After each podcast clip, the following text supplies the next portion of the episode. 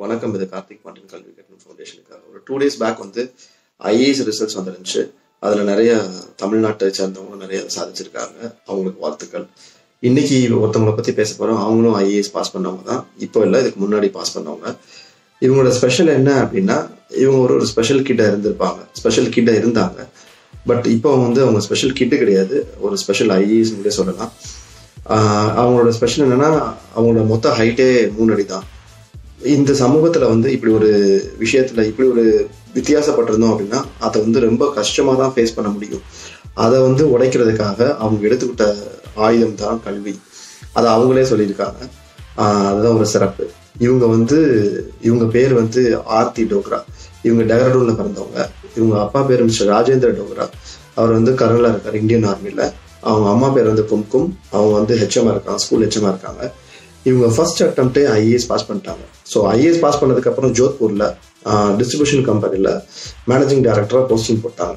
அப்போது தான் எடுத்துகிற ஃபர்ஸ்ட் பதவியில் வந்து நிறைய எஃபர்ட் போட்டு நிறைய சாதிக்கணும்னு நினச்சி நிறைய வேலைகள் பண்ணாங்க. அந் அந்த மாதிரி போட்ட எஃபர்ட்டுக்கு வந்து ஸ்டேட் கவர்மெண்ட்ஸ் அவார்ட்ஸோ சென்ட்ரல் கவர்மெண்ட்ஸோ சென்ட்ரல் கவர்மெண்ட் அவார்ட்ஸோ நிறைய அவங்களுக்கு கிடைச்சிச்சு. அதுக்கப்புறம் அங்கேருந்து அஜ்மீரில் அஜ்மீரில் ஐஏஎஸாக போஸ்டிங் போட்டாங்க. அதுக்கப்புறம் டூ தௌசண்ட் எயிட்டீன்ல ராஜஸ்தான்ல எலெக்ஷன் கமிஷனரா அப்போ எலெக்ஷன் ஸ்டேட் எலெக்ஷன் நடக்க போச்சு. ஸோ அப்போ வந்து எலெக்ஷன் கமிஷனராக அங்கே போஸ்டிங் போட்டாங்க.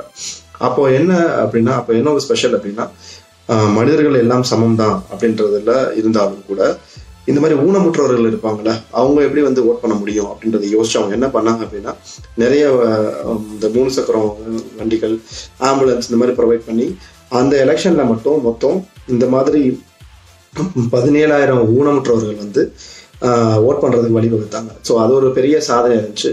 அப்போது பிரசிடென்டா இருந்த மிஸ்டர் ராம்நாத் கோவிந்த் அவங்க வந்து ஒரு ஸ்பெஷல் அவார்டே அவங்களுக்கு வந்து கொடுத்தாங்க இதனால்.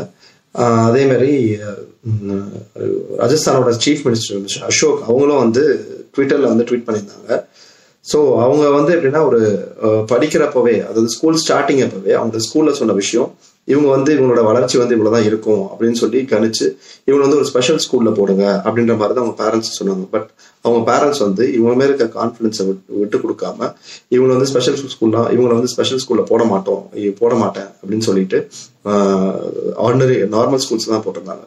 ஸோ அப்படி ஒரு நார்மல் ஸ்கூல்ல தான் அவங்க படிச்சாங்க.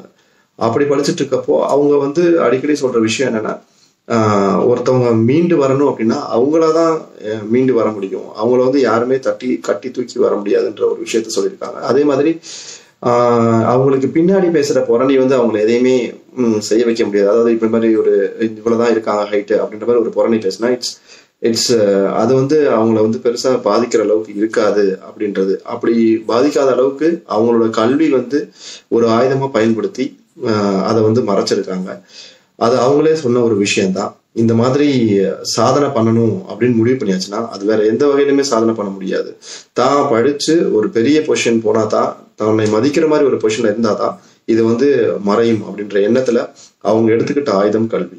ஸோ இதுதான் அவங்களோட ஸ்பெஷல் இதுதான் வந்து கல்வி கட்டணம் ஃபவுண்டேஷன் பதிவு பண்ணணும்னு நினைக்கிது.